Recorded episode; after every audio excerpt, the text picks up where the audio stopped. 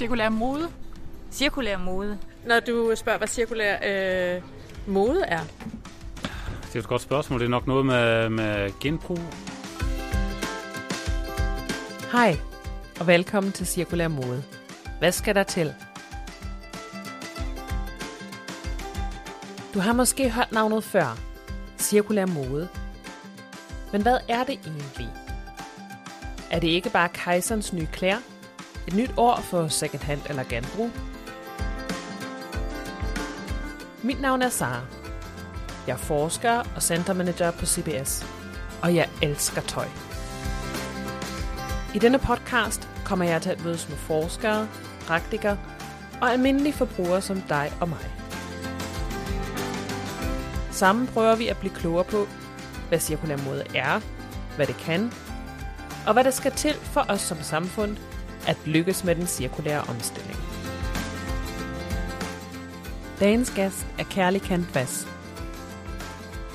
Skønt, at du har lyst til at være med. Velkommen til. Helt klart som en ressource. For ondt i maven ved at tænke på, at det bliver smidt ud. Og når du siger uønsket tøj, så har jeg lyst til at sige, for hvem?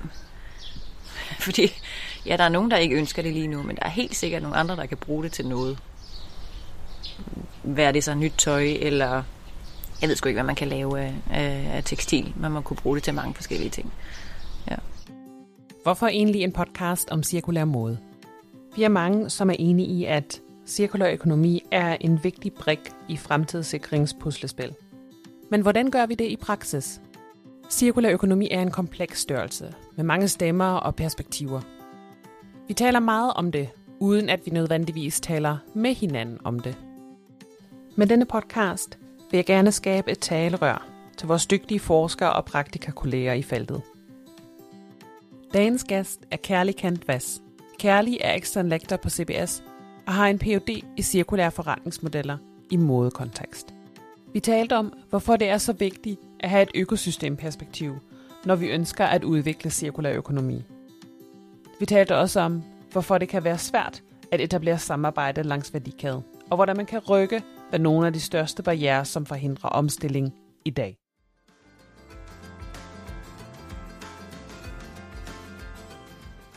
Hej og velkommen til, Kærlig.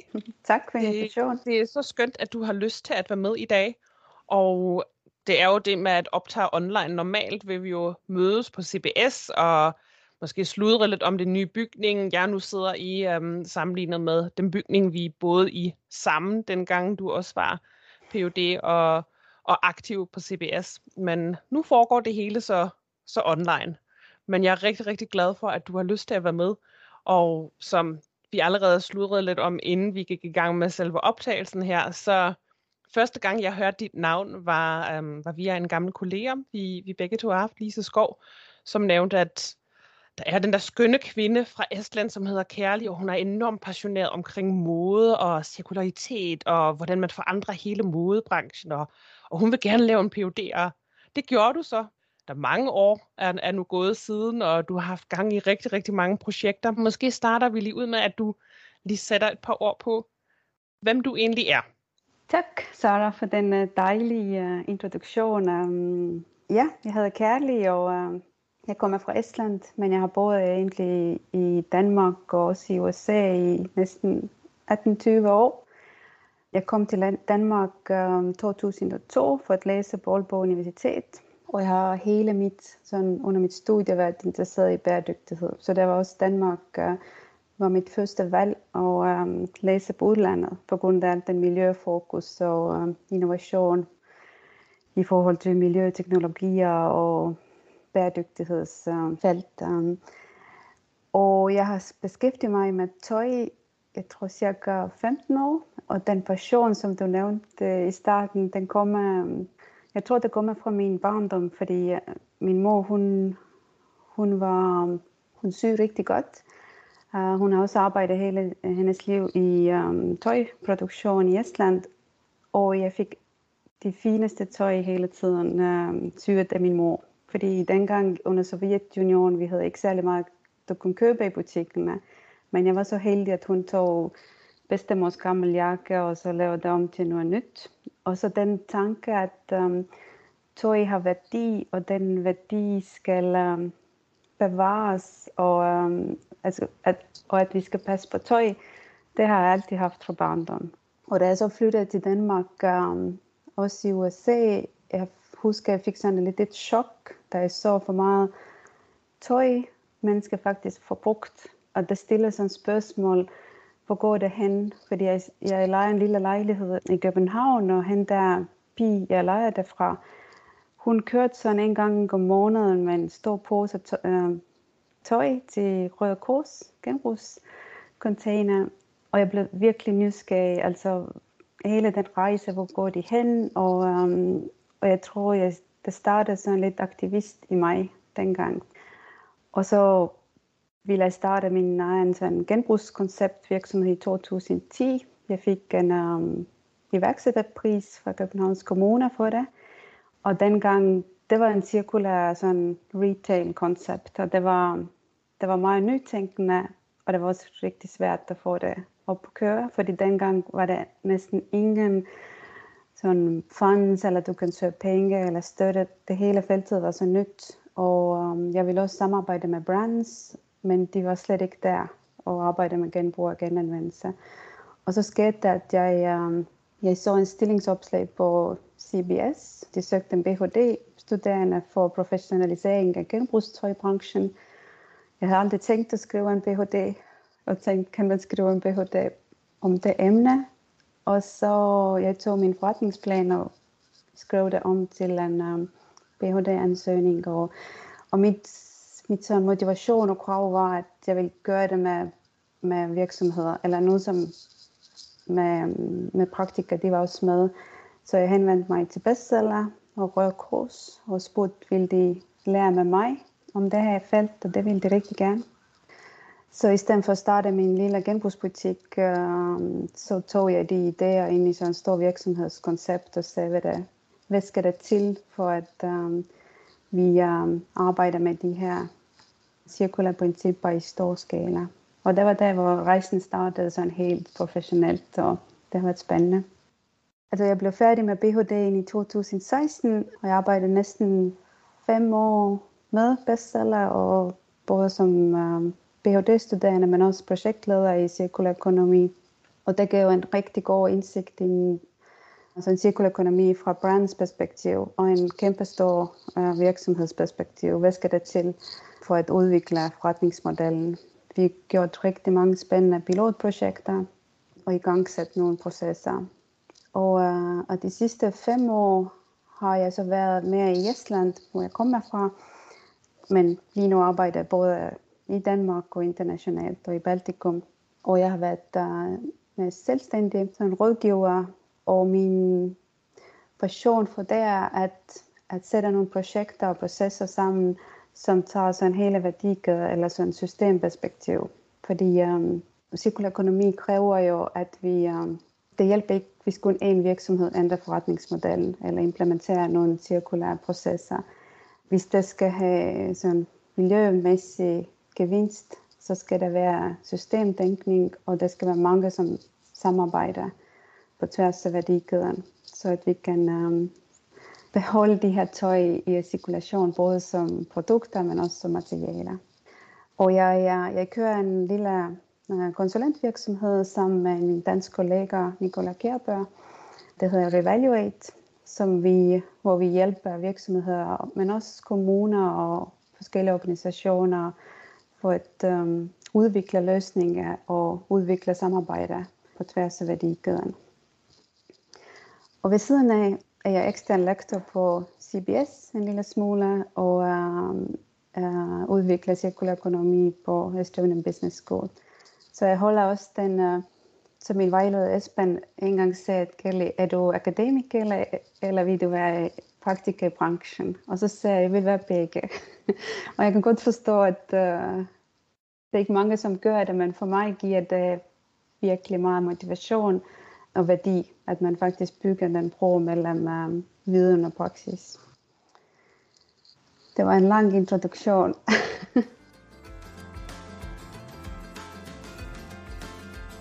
Det var en rigtig, rigtig dejlig introduktion, og jeg er også rigtig glad for, fordi du har faktisk allerede nævnt nogle af de punkter, som jeg gerne vil snakke med dig om i dag.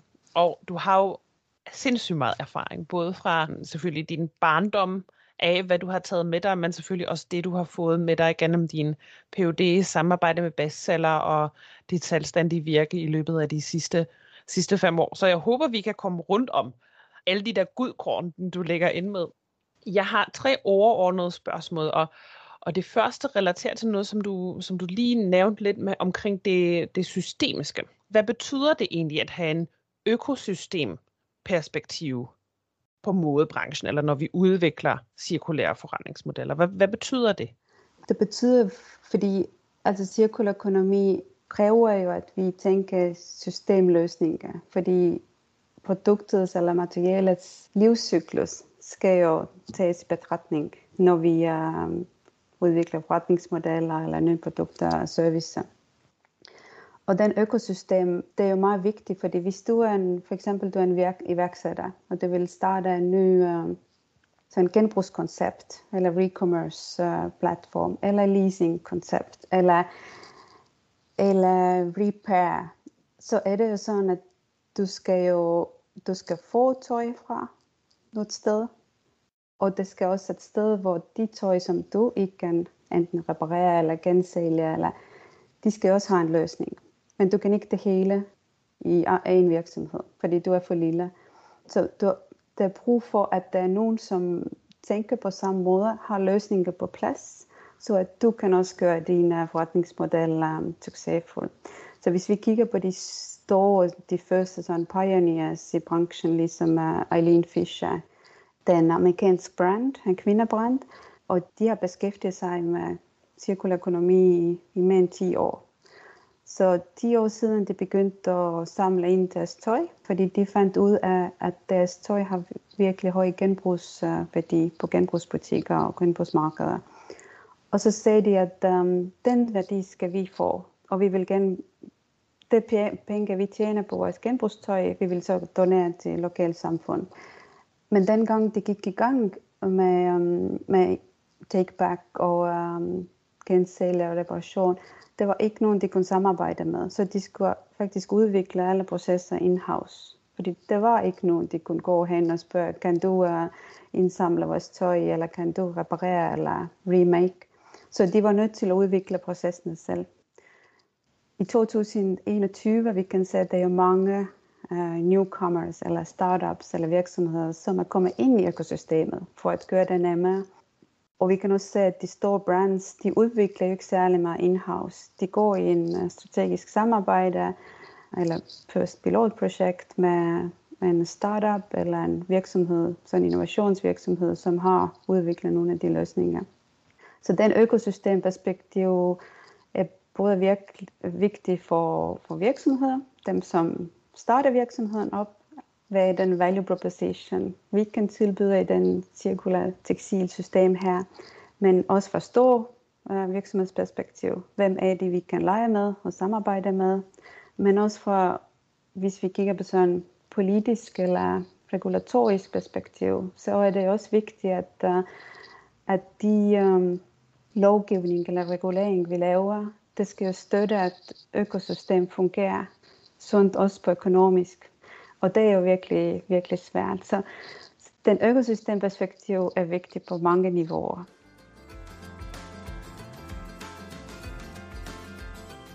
Men oplever du, at der er mange, der også tager den der økosystemperspektiv i praksis? Efter min erfaring, måske fem, fem år siden, det var meget nyt. Uh, og branchen eller feltet var jo også under sådan udvikling, fordi man vidste ikke nok alle lærer. Der er jo eksperimentering på alle vegne. Teknologien udvikler. Jeg tror, mange var sådan beskæftiget sig med, hvad skal vi, og meget sådan, uh, måske silotænkning. Men jo mere du eksperimenterer, jo mere du forstår, at faktisk det hele skal hænge sammen. Hvis vi, uh, for eksempel, hvis du er en um, stor brand, og vil starte en take-back, du skal jo samarbejde med en, som indsamler, men som også har løsninger til alt det, som ikke kan genbruges. Så det skal også altså den økosystemperspektiv og arbejde ud fra det, bringer også transparensspørgsmål på, uh, på bordet. Så man virkelig, uh, jeg tror folk, eller virksomheder og uh, folk er begyndt at tænke med system i det, og den økosystemperspektiv. Fordi altså når vi tænker 10 år siden, når man snakker om bæredygtighed og CSR i modebranchen, så var det sådan aldrig nævnt genbrug eller reparation. Det var aldrig en røde kors sidder sammen med en, uh, med en modemærke i, på en uh, konference, enten branchekonference eller, eller akademisk. Men nu, nu er det jo alle sammen på tværs snakke, og, og det viser, at den økosystemperspektiv, den, uh, den er mere og mere anvendt nu.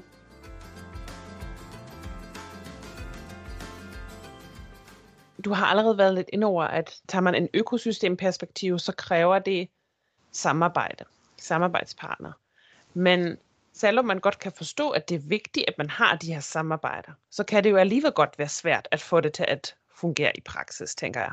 Du har helt ret. Altså samarbejde er jo et af de ord, som øh, bliver brugt på alle rapporter, alle konferencer. Altså det er det, vi skal. Men i praksis er det jo ikke så nemt. Altså hvis vi, det kræver jo, at hvis nogle virksomheder kommer sammen, at de, de vil samarbejde på cirkulær økonomi, de skal jo alle sammen være parat til at ændre, fordi det kræver jo change i, hvad de plejer at gøre. Det skal også bygges um, tillid, som har en rigtig kæmpe betydning i, uh, i cirkulær samarbejde, fordi uh, der er meget risiko i det, og, um, og du skal jo komme ud af din sådan comfort zone og prøve noget nyt og anderledes. Der er um, rigtig meget usikkerhed, så man skal virkelig have sådan eksperimenteringsbriller uh, på, og man skal have fælles, fælles vision. Og det, det synes jeg er meget faktisk spændende i vores um, lille konsulentvirksomhed. Vi har også den um, slogan Facilitating Change. Så det vi, vi, vi prøver at hjælpe er at få de forskellige aktører rundt af bordet, og så skabe den fælles vision og, um, og bygge den samarbejde på cirkulære præmisser.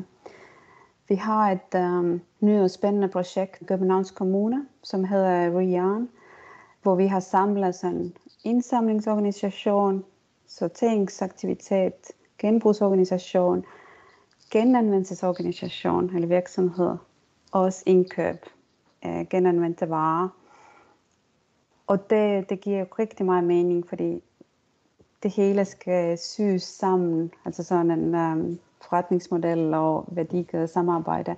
Men det tager tid, fordi alle de aktører, de er ikke vant at arbejde med hinanden, og ikke på cirkulære præmisser. Så der er rigtig meget læring i det.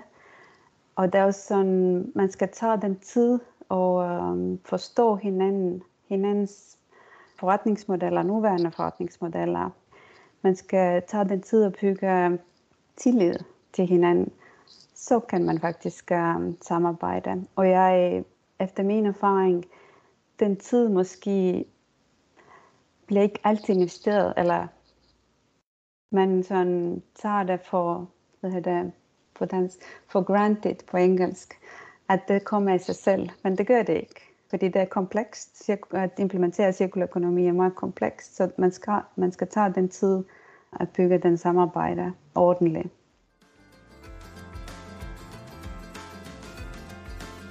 Du sagde lige, at det, det er i hvert fald ikke en quick fix. Det, det er noget, der, der tager længere tid. Men du, du nævnte også, at der er nogle risici forbundet, eller usikkerhed forbundet med den samarbejde. Hvad er det så for nogle risici eller usikkerheder?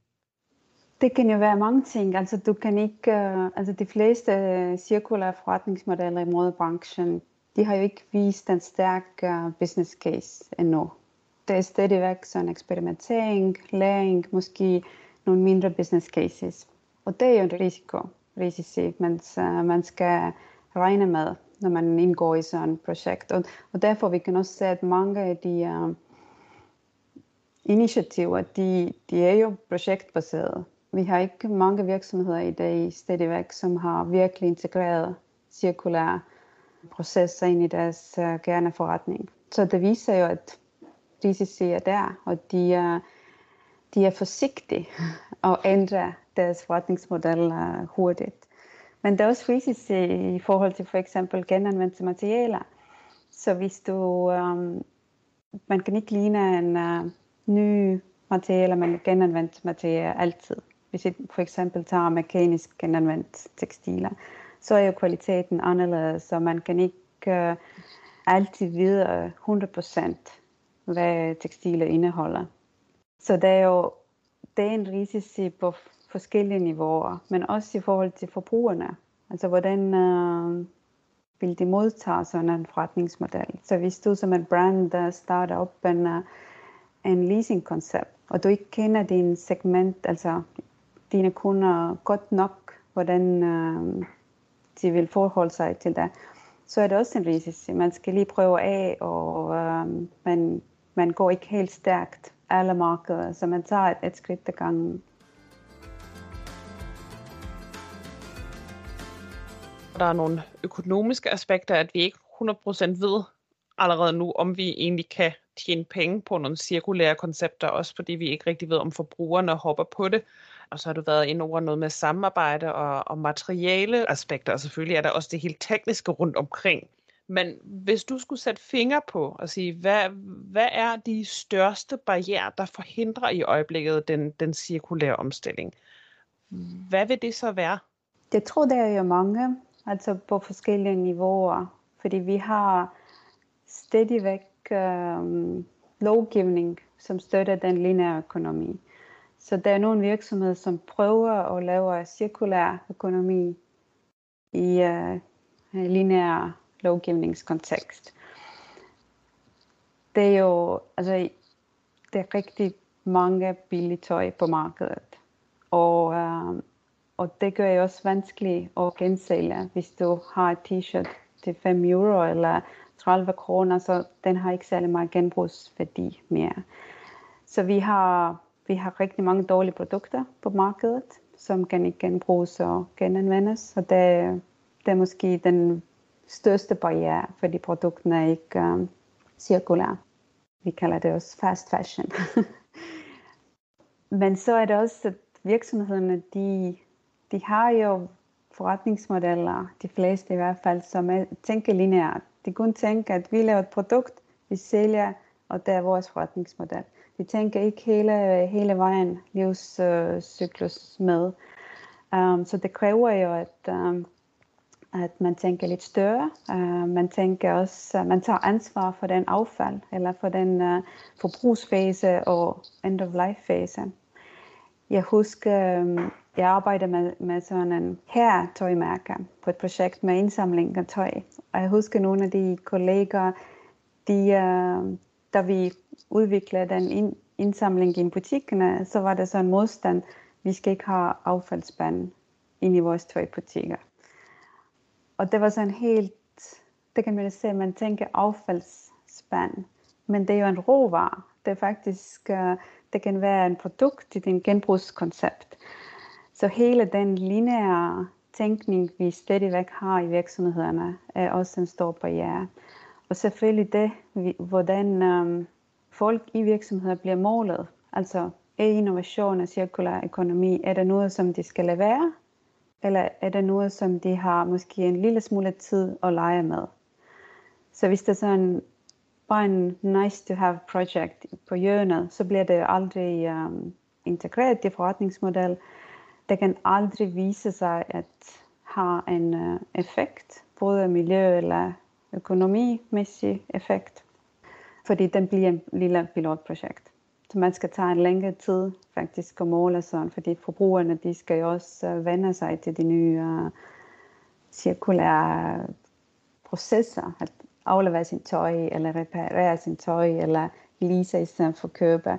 Så det hele tager tid. Og så selvfølgelig øh, den forbrugsdel er en barriere, fordi øh, i det vestlige del af verden i hvert fald, vi er jo vant til at forbruge, og det kan man ikke, man ikke ændre hurtigt. Selvfølgelig vi ser mange nye øh, undersøgelser og studier, som, som viser, at forbrugerne de er mere klar, og de vil have mere bæredygtighed, og, øh, og de vil have mere transparens, men samtidig, de plejer at gøre det samme, de plejer at gøre. Selv de cirkulære forbrugerne, de køber også fast fashion en gang imellem. Så det hele, hvordan vi ændrer vores vaner, det tager jo rigtig lang tid. Og igen, derfor cirkulær økonomi, der er ikke noget low-hanging fruit. Det tager tid, og man skal... Nu, nu er det jo næsten alle ved, at cirkulær økonomi, det kommer at blive.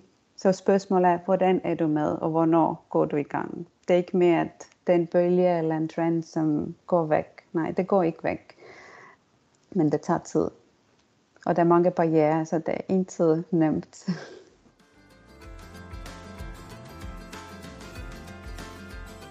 Men nu kommer jeg til at gøre det endnu sværere for dig, fordi hvis du nu skulle vælge et af dem, så hvis du øh, nu fik sådan en magic bullet, og du måtte gerne skyde mod en barriere, hvor vil du starte? Altså, hvad, hvad, hvad tænker du, hvad, hvad vil sætte mest gang i den cirkulære omstilling, hvis vi kunne rydde den ud af vejen? Uh, den er svær, men um, jeg vil sætte det på uh, lovgivning. Og jeg vil gøre brands og producenterne ansvarlige for at være med og rydde op. Fordi uden brands tager ansvar og forlænge levetiderne øh, tøj og hjælpe dem til genanvendt, jeg tror ikke en stor ændring sker. Og vi skal også have penge ind i, ind i systemet i den post-consumer fase, altså genbrug, reparation, genanvendelse. Og den del skal finansieres. Og hvor kommer den penge fra? Så jeg synes, at uh, og der er også en kæmpe stor diskussion, og man kan også se, at mange lande som Holland og Sverige, de er i gang øh, med, og Frankrig selvfølgelig, med producentansvar i tekstiler.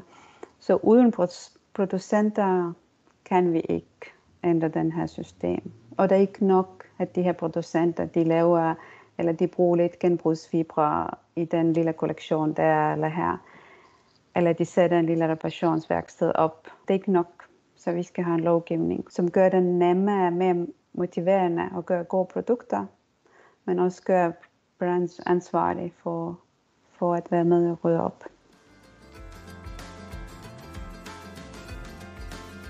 Og hvad er din fornemmelse, hvor Danmark hen i forhold til at arbejde med lovgivning på det her område? Altså Danmark har jo været uh, en af de lande, som vil implementere den tøjindsamlingskrav uh, øh, tidligere end EU kræver. E, efter EU's regler, de, alle medlemslande, de skal indsamle tøj fra 25, 2025. Og Danmark vil gøre det allerede fra næste år. Så på en måde, Danmark er jo lidt i forkanten. Um, når det kommer til producentansvar, jeg, jeg ved ikke, om der er noget konkret snak om det. Det har jeg ikke hørt noget om. Jeg tror ikke.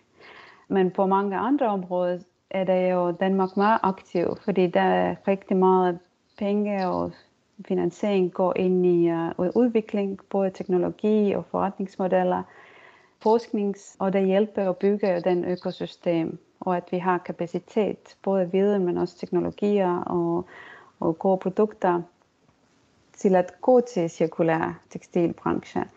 Så helt sikkert Danmark er um, blandt de EU-lande, som arbejder meget aktivt med det.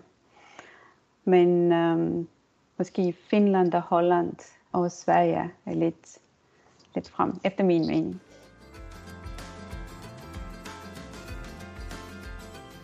Dejligt. Jeg har et sidste spørgsmål. Og øhm, jeg tror, vi har måske allerede været lidt ind over det i forhold til det, du oplevede, da du kom, øhm, da du flyttede til Danmark øhm, og med din, øhm, med din roommate, som tog hendes øh, tøj regelmæssigt på tur til Røde Kors. Men hvis du skulle beskrive sådan et nøglemoment for dig i forhold til, at det gik op for dig det med cirkularitet, det var super vigtigt. Hvordan, hvordan vil du beskrive det der nøglemoment? Altså hvis du skulle tage os med som en lille flue på væggen. Jeg tror, det er alle de sorteringsanlæg, som jeg har besøgt. Både i Baltikum, men også i Europa og i USA. Og jeg har også arbejdet eller hjulpet at starte op sådan sorteringsanlæg i Estland. Der er rigtig, rigtig mange tøj. Og der er tøj, som af både en dårlig kvalitet, men også som stadigvæk har prismærker på. Ja, så det er alle de sorteringsanlæg, um, jeg har besøgt, som, um, som har været sådan en klar illustration, at vi har alt for mange tøj. Og så samtidig, for eksempel i, i Estland for nogle, bag, for nogle år siden, jeg fik en opgave uh, fra en genbrugsorganisation og hjælpe at finde en løsning til cirka 50 ton tøj om måneden. Og de gik hen til også pladsen. Kan vi, gøre, kan vi sælge dem, eller kan vi genanvende dem? Det var næsten umuligt at finde en marked for de her tøj. Så vi har alt for mange tøj, og vi har alt for, vi har ikke nok løsninger til at genbruge og genanvende tøj.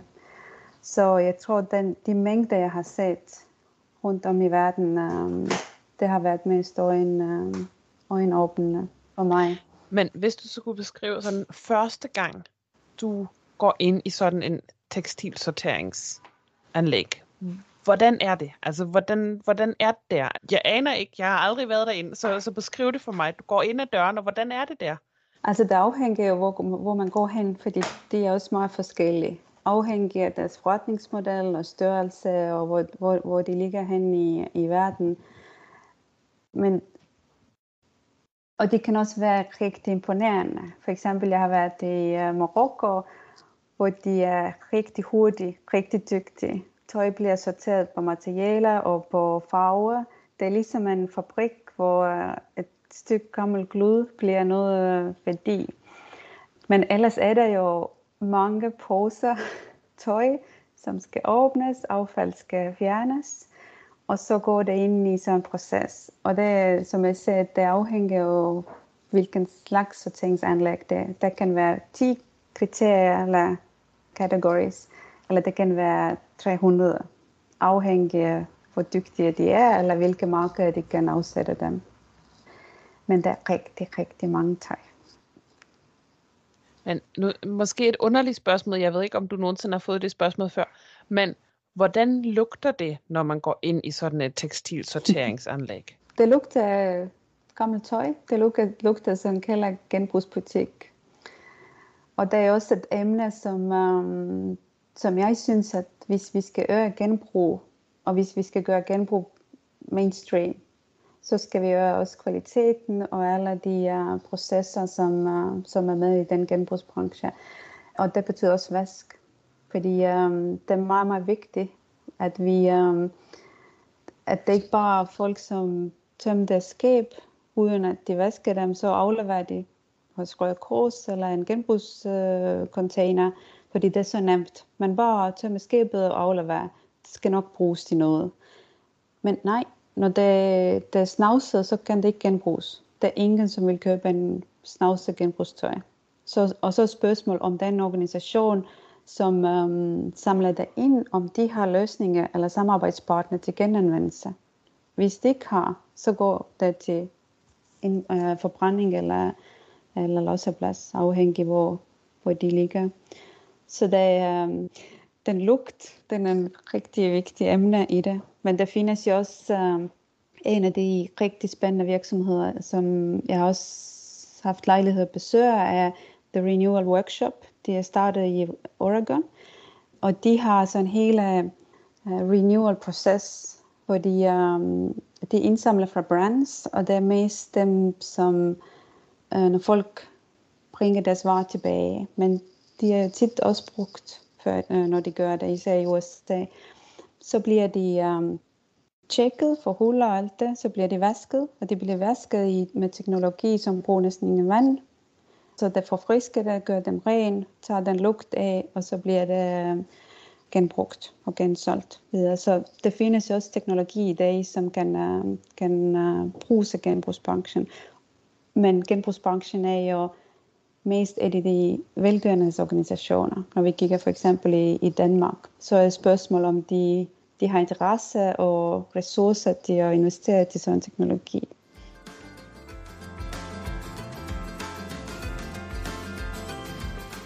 Hvad synes du? Lyder det spændende? Har du lyst til at høre mere? Så husk at abonnere på denne podcast.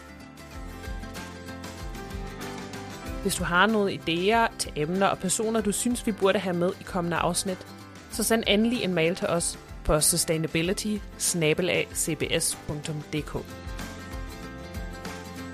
Podcasten er finansieret af CBS Circularity Initiativet på Copenhagen Business School. Titelmusikken er sang Funhouse af Crowander. Tak for denne gang. Vi høres ved.